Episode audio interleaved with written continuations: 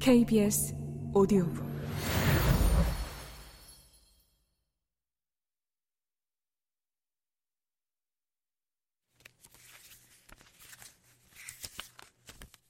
일주일 후 머리도 식힐 겸 팔란티어의 소책자를 꺼내 뒤적이던 원철은 멀티세 트의 재원과 사양이 적힌 부분을 읽다가 DLD라는 단어를 보고 깜짝 놀랐다. DLD는 최근 미국의 로보스사가 개발한 환상의 디스플레이 방식으로 저에너지 레이저 빔을 망막에 직접 주사하여 영상을 전달하는 장치였는데 아직 대중화되지 않아 수십만 원을 호가하는 장비였다. 그것이 멀티세트에 장착되어 있다는 내용이었다. 단지 홍보용으로 그런 장비를 보내다니. 정신을 차리고 자세히 읽어내려가자 더 놀라운 내용들이 적혀 있었다. 전자기 뇌파 모듈레이터, 즉, 에브암도 멀티세트의 구성 요소 중 하나라는 것이었다. 에브암은 신경과학의 급속한 발달이 흘려놓은 찌꺼기 중의 하나로 자장을 이용하여 뇌파를 감지하고 변화시키는 장치였다.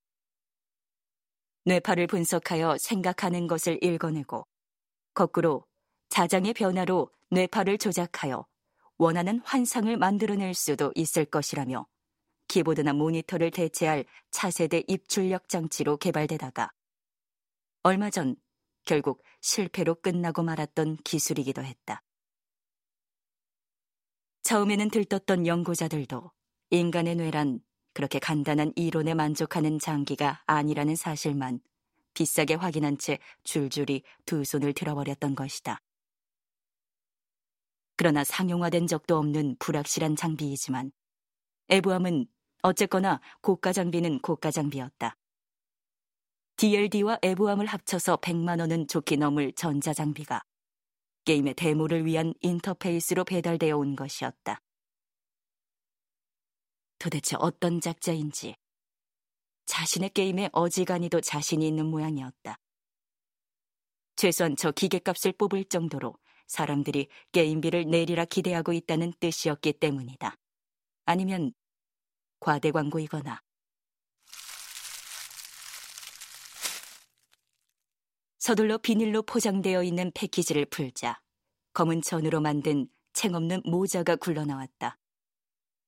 모자는 신축성 있는 재질로 만들어져 머리에 쓰면 수영 모자처럼 착 달라붙게 되어 있었다.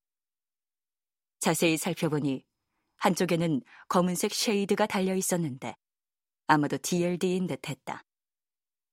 모자의 내부에는 10여 개의 전극이 붙어 있었고 이중으로 된 천 사이로 전선들이 느껴졌다. 마침 시간과 요일도 월요일 밤 11시겠다.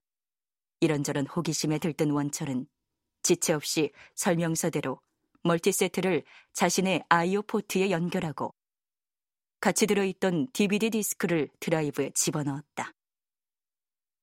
그러자 벽의 모니터에 푸른 대지가 그려진 로고 화면이 떠오르더니 팔란티어에 오신 걸 환영합니다 하는 글이 그 위로 뿌려졌다. 시간이 1, 2초 흐르자 안내문이 떴다. 멀티세트를 착용하십시오.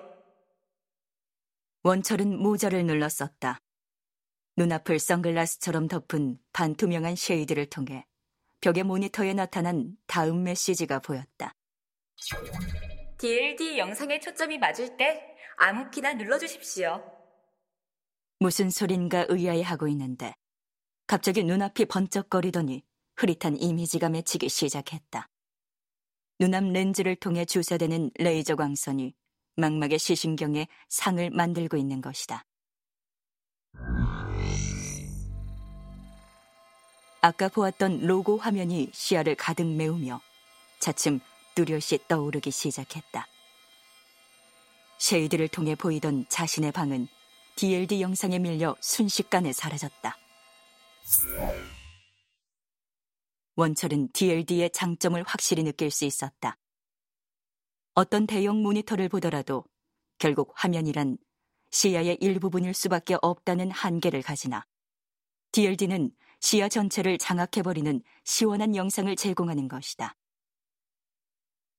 이윽고 영상이 완전히 선명해졌으므로 원철은 키보드를 눌렀다. 그러자 영상은 메시지로 바뀌었다. 그러나 이번 메시지는 이전처럼 모니터에 나타난 것이 아니라 DLD로 뜬 메시지였다.